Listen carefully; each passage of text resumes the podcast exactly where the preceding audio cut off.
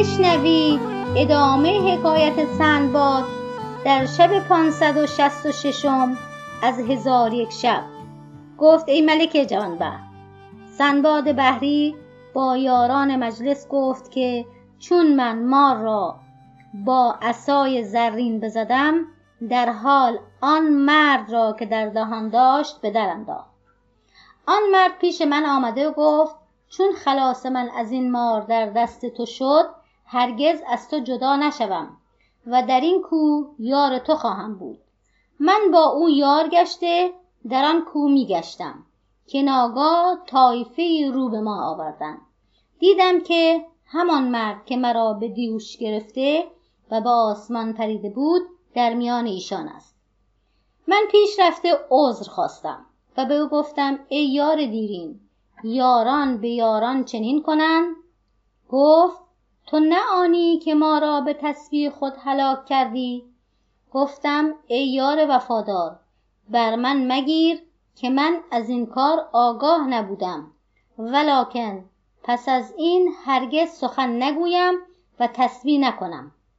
آنگاه آن مرد با من شرط کرده پیمان بست که نام خدا بر زبان نبرم و تسبیح نگویم. چون من عهد بپذیرفتم مرا به دوش گرفته به هوا بپرید و مرا به منزل خیش رسانید. زن من پیش آمده مرا سلام کرد و به سلامت من شاد گشته. به من گفت پس از این با این طایفه معاشرت مکن و از بیرون رفتن با ایشان بر حذر باش که ایشان اخوان شیاطین هستند و یاد خدای تعالی نکنند. من به او گفتم حال پدرت با ایشان چون بود؟ گفت پدر من از ایشان نبود و مثل ایشان نمی‌کرد.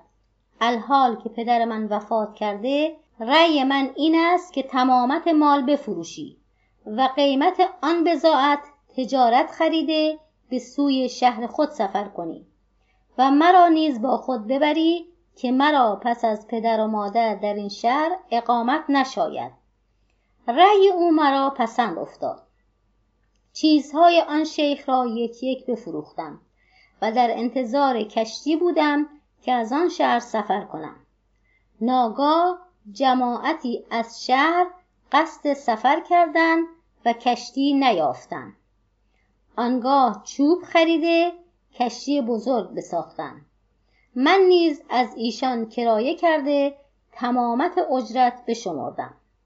زن خود با بزاعتها و زر و سیم در کشتی گذاشته املاک و عقار و زیا ترک کردم.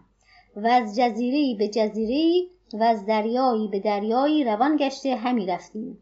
تا اینکه به سلامت به شهر بصره برسیدیم و در آنجا توقف نکرده به کشتی بنشستیم و مال بر آن کشتی گذاشته به سوی بغداد روان شدیم. چون به بغداد رسیدیم به خانه خیش آمده یاران و پیوندان خود را ملاقات کرده و از دیدار ایال و فرزندان شادمان گشتم و مال در صندوقها و انبارها نهادم و یاران من ایام غیبت سفر هفتمین را شمردم. بیست و هفت سال بود و ایشان از من نومید گشته بودند.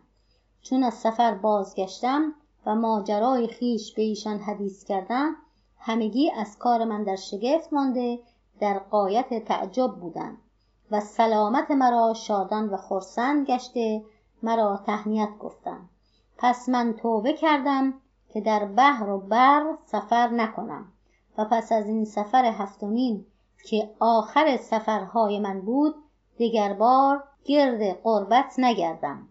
ای سن باده بری تو بر کار من نظر کن و آنچه از خطرها و رنجها به من روی داده ببین که چه مهنتها بر من رفت و تا این زمان آسوده نشستم سنباد حمال از سنباد بحری معذرت خواست و به او گفت تو را به خدا سوگند می‌دهم که آنچه از من سر زده بر من مگیر.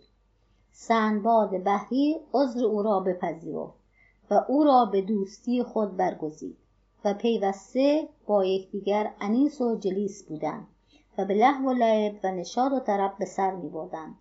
تا بر همزننده لذات و پراکنده کننده جماعات و مخرب قصور و معمر قبور بر ایشان بیامد حکایت اجنه و شیاطین محبوس و نیز حدیث کردند که در زمان گذشته در دمشق شام خلیفه بود که عبدالملک ابن مروان نام داشت.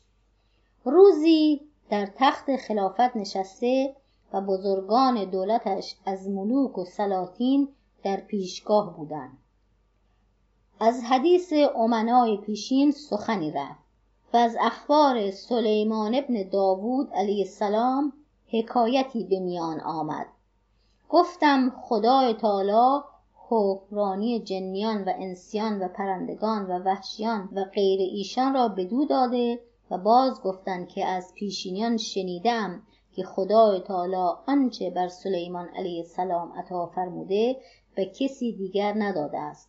و آن حضرت به مقامی و رتبتی رسیده بود که هیچ کس از آن مقام بهره نداشت تا اینکه جنیان و افریتیان را در خمره های مسین به زندان اندر کرد. او ارزیز گداخته بر آنها ریخته با خاتم خود مهر می‌زد. چون قصه به دینجا رسید بامداد شد و شهرزاد لب از